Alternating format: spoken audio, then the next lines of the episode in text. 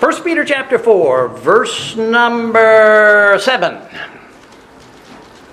But the end of all things is at hand. Be therefore sober and watch unto prayer. And above all things, have fervent charity among yourselves, for charity shall cover the multitude of sins. Use hospitality one to another without grudging. As every man hath received the gift, so minister the same one to another as good stewards of the manifold grace of God.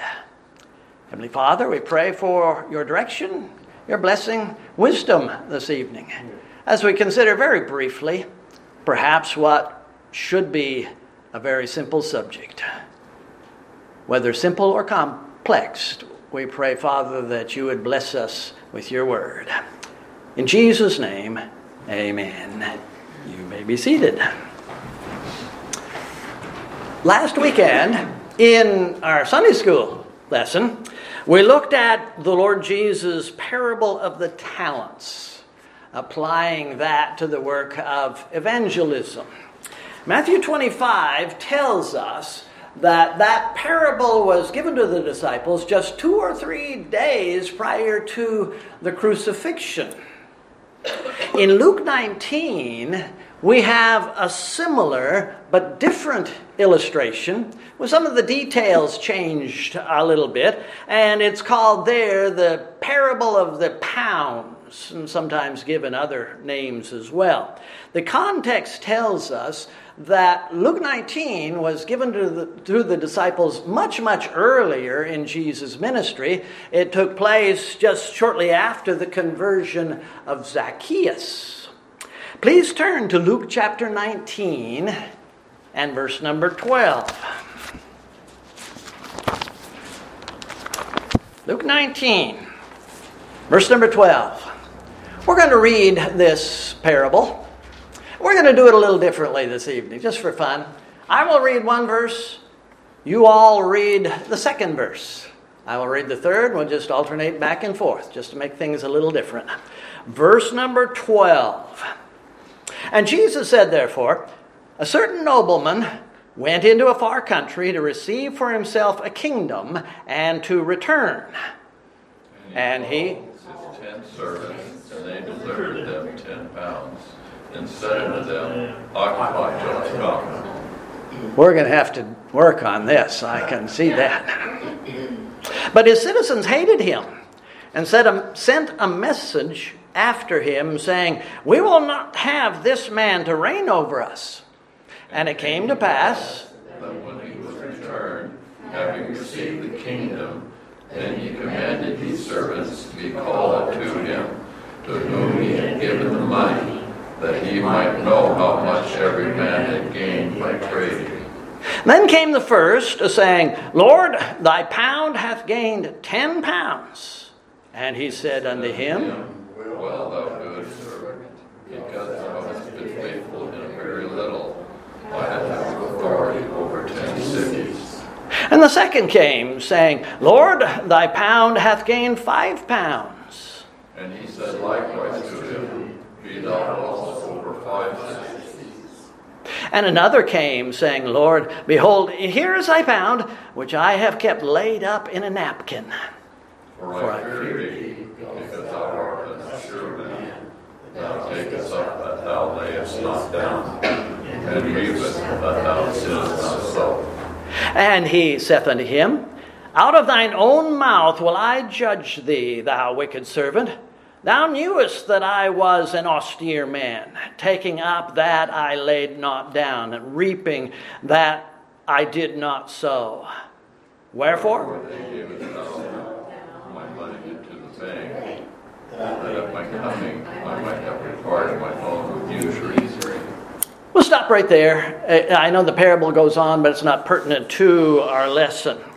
Uh, this is an illustration of what Peter has just mentioned to us back here in 1 Peter chapter 4. Uh, the lesson is obvious, the lesson is simple. I suppose that any one of you could get up here and teach the lesson as well as I could this evening, but uh, that's not the way it is. I will share with you the few things that I have pulled, uh, gleaned from this. Peter tells us to be cheerfully hospitable, using God's gracious gifts wisely. Our first question is this To whom were these pounds or these talents given? The answer, once again, is that Peter is writing to Christians. He's writing to the saints of God. So, this isn't instruction to lost people.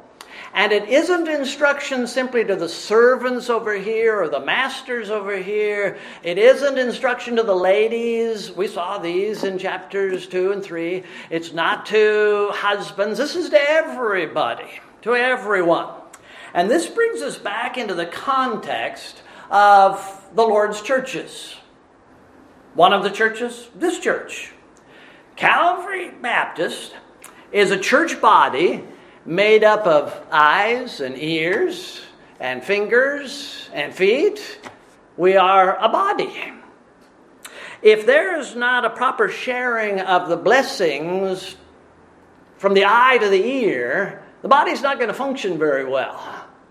There will be an overall sharing of the food that uh, I ate for supper tonight.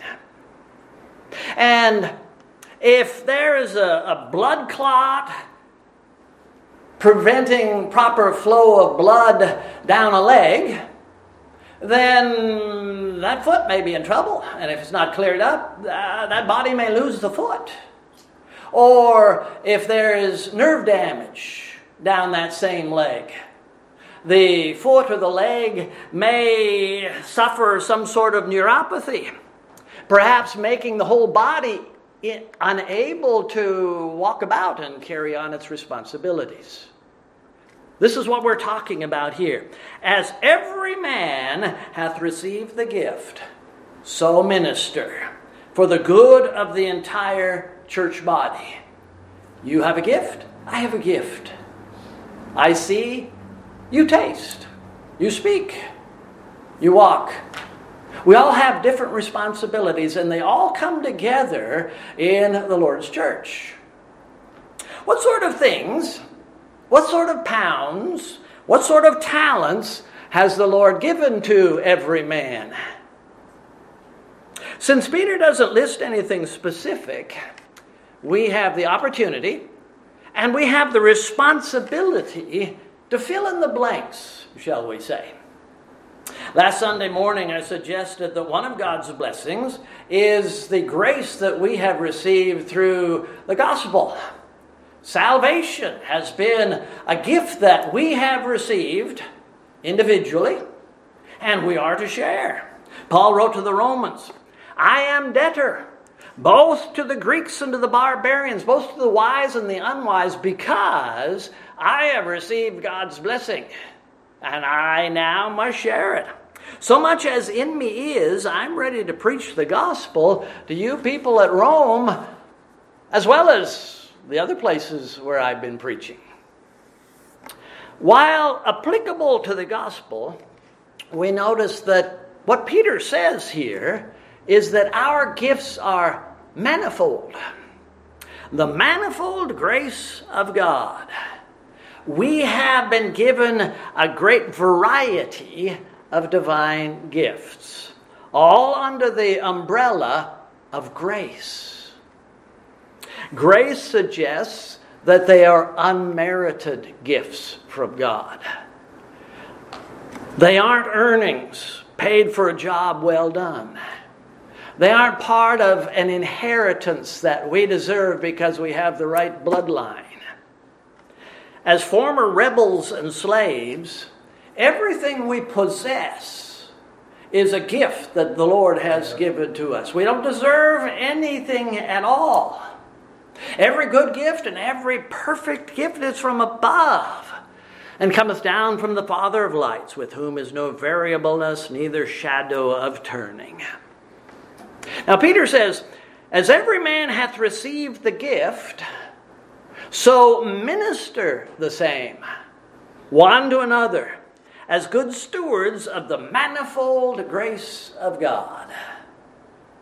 Manifold, of course, does not refer to a very special part of the engine that drives your car. Manifold means many, and at the same time, diverse. Many diverse aspects. This word is most often translated in the Bible divers, which is very close to diverse, isn't it? In Hebrews, the writer points to the gospel and the salvation which has been preached to us or to those people. And then in the following verse, he adds, God, God also bearing them witness, these things that have been given, both with signs and wonders, and with divers miracles, and gifts of the Holy Ghost according to his own will. The Lord has supplied a variety of evidences that go along with the preaching of the gospel, including miraculous things sometimes. Whenever a person is saved, it is a miraculous thing. Every morning we get up. Every time we get out of bed, every day that we have a new day, we awaken to God's blessings and His divers bounty. Going to the kitchen, we open our metaphorical cupboard or refrigerator to a cornucopia of divine gifts. Not only do we find coffee and cereal and milk and eggs and toast, but we also have the ability to see them. And we have hands to reach them. And we have knowledge to prepare them. We have so much that the Lord gives to us yes, over and over and over again. I'm not trying to be silly. I'm trying to suggest that we are given more daily grace than we usually recognize, appreciate, and are thankful for. The opportunities of the day and whatever our health provides are a part of the Lord's diverse blessings. Our house, our vehicles, thousand other things are a part of the manifold grace of God. We could spend a considerable amount of time making lists. This is such a wonderful thing. This is another wonderful thing. You know, it, it might be helpful sometime to sit down and make a list of the things we possess which God did not give to us. That'd be a much shorter list. And then when we look at it, we might find out it's not a very good list anyway. Maybe we shouldn't have these things. Every good gift, every perfect gift that we possess has been given to us by our Father in heaven, the Father of lights. As every man hath received the gift, even so, minister the same one to another as good stewards of the manifold grace of God. For what reason have we been given these gifts and blessings? It doesn't matter of what particular grace you may be speaking, what you have been given has been given to you as a steward of the Lord a servant of the Lord in not just uh, do this, do that, but manage this, take care of this, share that. Obviously, if the Lord has given you uh, an elk or a steer or a potato or a tomato, ah, we need to take some of that and maintain this body and maintain the lives of our families. I can't remember where it was, but recently I heard about a child who was offended by the safety instructions that she heard on the airplane as she made a recent trip. Did anyone else hear this?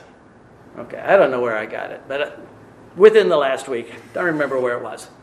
She listened as the stewardess said, this and this and this, the seatbelt and uh, exits are over here. And if there's a drop in the air pressure in the cabin, then above the head of your mother there, there will be a mask that drops down. Mother, you take that mask and you put it over your face. And you start to breathe, and yes, the bag doesn't have to fill up, but you'll get the oxygen. And then, after you've done that, take care of your child. And this little girl was thinking, well, this isn't right. I'm just a helpless little child. I should come first.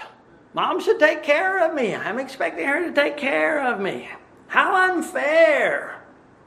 No, in this case, the adult needs to do whatever is necessary for herself in order to be a blessing to others. The Lord has blessed us, He's given us so many things. It's not wrong for us to take care of us before we share the bounty with others. That's all that I'm trying to say here. We've been given gifts of oxygen and vitamin and uh, provision, nutrition, as one of God's servants. And when your needs have been sufficiently met, not overdone necessarily, be hospitable, share what excess you have with others. As I say, you could teach this lesson. Nothing's outstanding here. Why did God grant us this gift? Whatever the gift might be. Ultimately, it has been given to us as an opportunity to glorify the Lord. It's for the Lord's glory. Whether therefore you eat or drink or whatsoever you do, do it all for the glory of God. 1 Corinthians 10:31. Whatsoever you have been given, whether food or drink, minister the same for the glory of God. Austin was pointing out to us, I think it was Sunday night, just to a couple of us, that uh, we serve God by serving the people right in front of us. We glorify God by giving the lost uh, the gospel, by sharing what we have with others. Among other things, we glorify God by hospitality, by being hospitable without grudging. We magnify the Lord and we thank Him for His grace by ministering the same one to another as good stewards of the manifold grace of God. More specifically, what we must do, what must we do with what God has given to us? I'm repeating myself, but we minister it to others. The word minister is related to deacon. We are to be servants to others with the grace that we have received from the Lord. Use hospitality one to another without grudging. Use. The other day, I had to fix the self closing door between the garage and the kitchen in our house. There were two hinges, there are three hinges on the door, but two of them were these uh, closing variety, and they had worn out. They needed to be replaced. So I, I went to, Lowe's and got the new hinges, and I came home and read the instructions four times to make sure I was doing it right. And then I went and I got the proper tools. And I used the tools to put the hinges in the right place, and lo and behold, I was successful. Surprised myself. We use hospitality as tools. As tools. Tools for the grace of God. Or tools for the glory of God, I should say. But just in passing, I find it interesting that in the Greek there is no verb in verse number 9. The word use is not to be found in the Greek. Hospitality, which is a noun, is written as the verb of the sentence. strange. It's not the way we do things in English. I don't know if that makes any sense. But what I'm trying to say is the sheer existence of God's blessing, the fact that we possess a surplus of something, automatically demands that we use it. The hospitality, the, the, the grace itself is demanding use. And what should be our attitude in this uh, regifting, as they say these days? I don't know that I've heard that more than the last uh, year or so. Seems to be a new word. What should be our attitude in this regifting? We are to use hospitality one to another without grudging. I see the omniscience of God here. I see Peter looking through the second, third, fourth, fifth, nineteenth, twentieth, twenty-first century at us. And he sees a bunch of uh, Ebenezer Scrooges. Use hospitality one to another without murmuring, without complaining. In Philippians, Paul summarily says, Do all things without murmuring or disputings. Chapter 2 and verse number 14. It's often been said, and perhaps you will agree, that we live in the me generation. When we're not everything, we ought to be the first thing. If it's not all about me, then at least I need to be first in line for whatever's coming along. Just the attitude of the day. This is not the Christian perspective. And it's not a coincidence that this exhortation to hospitality follows immediately on the exhortation, and above all things, have fervent charity among yourselves. As Paul said in 1 Corinthians 13, charity is kind. Doesn't say hospitable, but he could have. Charity is kind. Where God's abundant love is received and appreciated, it will be shared. If we don't appreciate it, then we may hoard it. When hospitality is rooted in God's love, there won't be any room for grudging. And by the way, use hospitality one to another without expecting any hospitality in return. Many of us live with a quid pro quo mentality. And again, this is not the Christian way of living. The Latin phrase literally means something for something. So many of the me generation think that in giving something, we should get something back.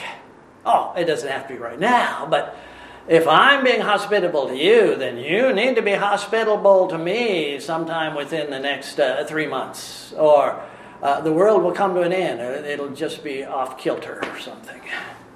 Now, Again, that's contrary to Christian principles. We have been saved by grace, and therefore we should be gracious people. Freely have ye received, freely give, the Word of God says. What more can I add to that? Use hospitality one to another without grudging. As every man hath received the gifts, even so minister the same one to another as good stewards of the manifold grace of